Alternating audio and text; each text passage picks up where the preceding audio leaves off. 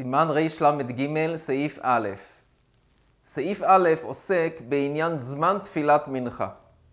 כידוע, חז"ל תיקנו את תפילת מנחה כנגד תומית של בין או ארבעים. הזמן של תומית של בין או ארבעים, באופן עקרוני, אפשר להקריב את קורבן התמיד של בין הארבעים משש וחצי שעות. שש וחצי שעות מתחילת היום אפשר כבר להקריב את קורבן התומית של בין או ארבעים. למעשה, לא היו מקריבים את קורבן התומית אז, בשש וחצי שעות מתחילת היום. היו מאחרים יותר את הקרבת קורבן התומית, והסיבה לכך, משום שאחרי שהקריבו את קורבן התומית, אסור להקריב יותר שום קורבן. אז לכן איחרו את זמן הקרבת קורבן התומית של בן או ארבעים, כדי שיהיה אפשר להספיק להקריב קורבנות נוספים. אז למעשה היו מקריבים את קורבן התומית של בן או ארבעים בתשע וחצי שעות.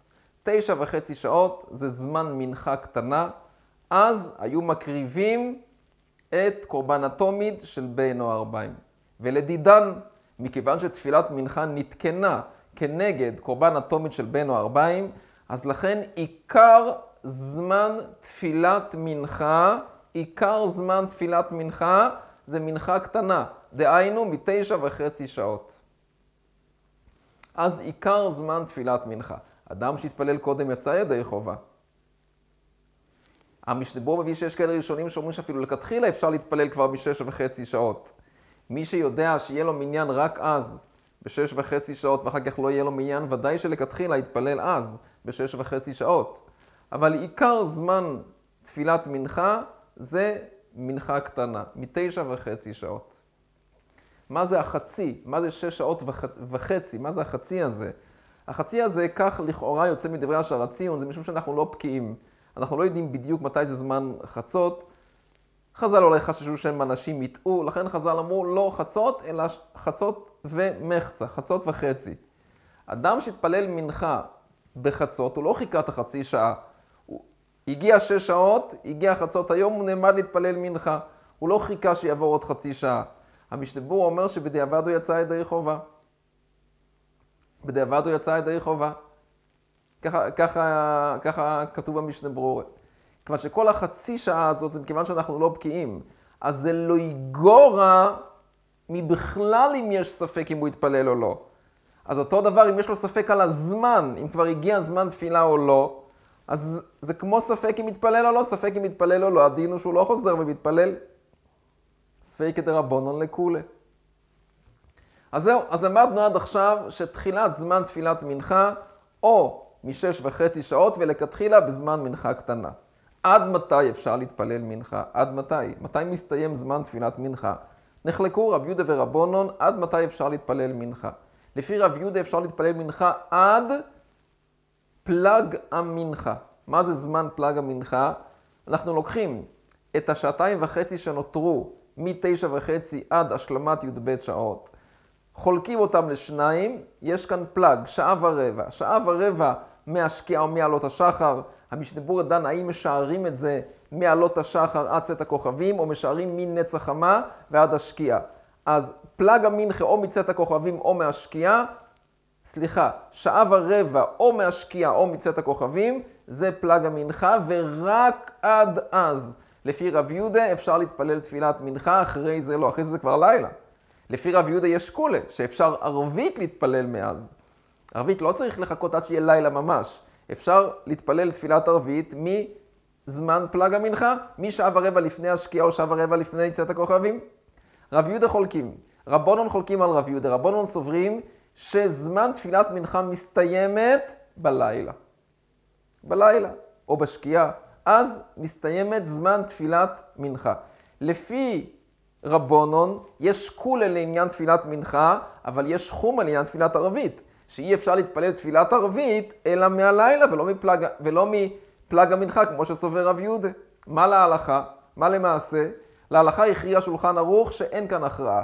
דאוביד כמר עוביד ודאוביד כמר עוביד. מי שרוצה יכול לנהוג כדעת רב יהודה, להתפלל תפילת מנחה רק עד פלג המנחה משם ואילך הוא יכול להתפלל תפילת ערבית.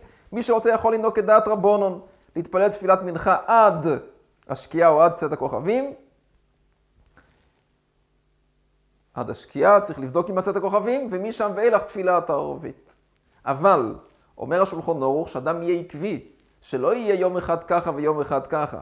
שיחליט, אם הוא כדעת רב יהודה, אז שינהוג כמותו, שינהג כמותו, שלעולם יתפלל תפילת מנחה עד פלג המנחה, וערבית הוא יכול להתפלל מפלג המנחה ואילך.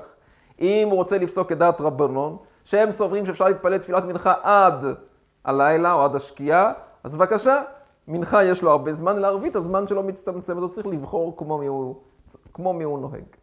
נקרא את השולחון ערוך. מי שיתפלל תפילת המנחה לאחר שש שעות וחצי ולמעלה יצא.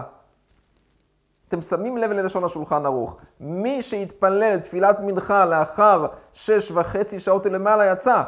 אבל עיקר זמן תפילת מנחה מט' שעות וחצי ולמעלה עד הלילה לרבונון ולרב יהודה עד פלג המנחה, שהוא עד סוף י"א שעות חסר רביע. דהיינו,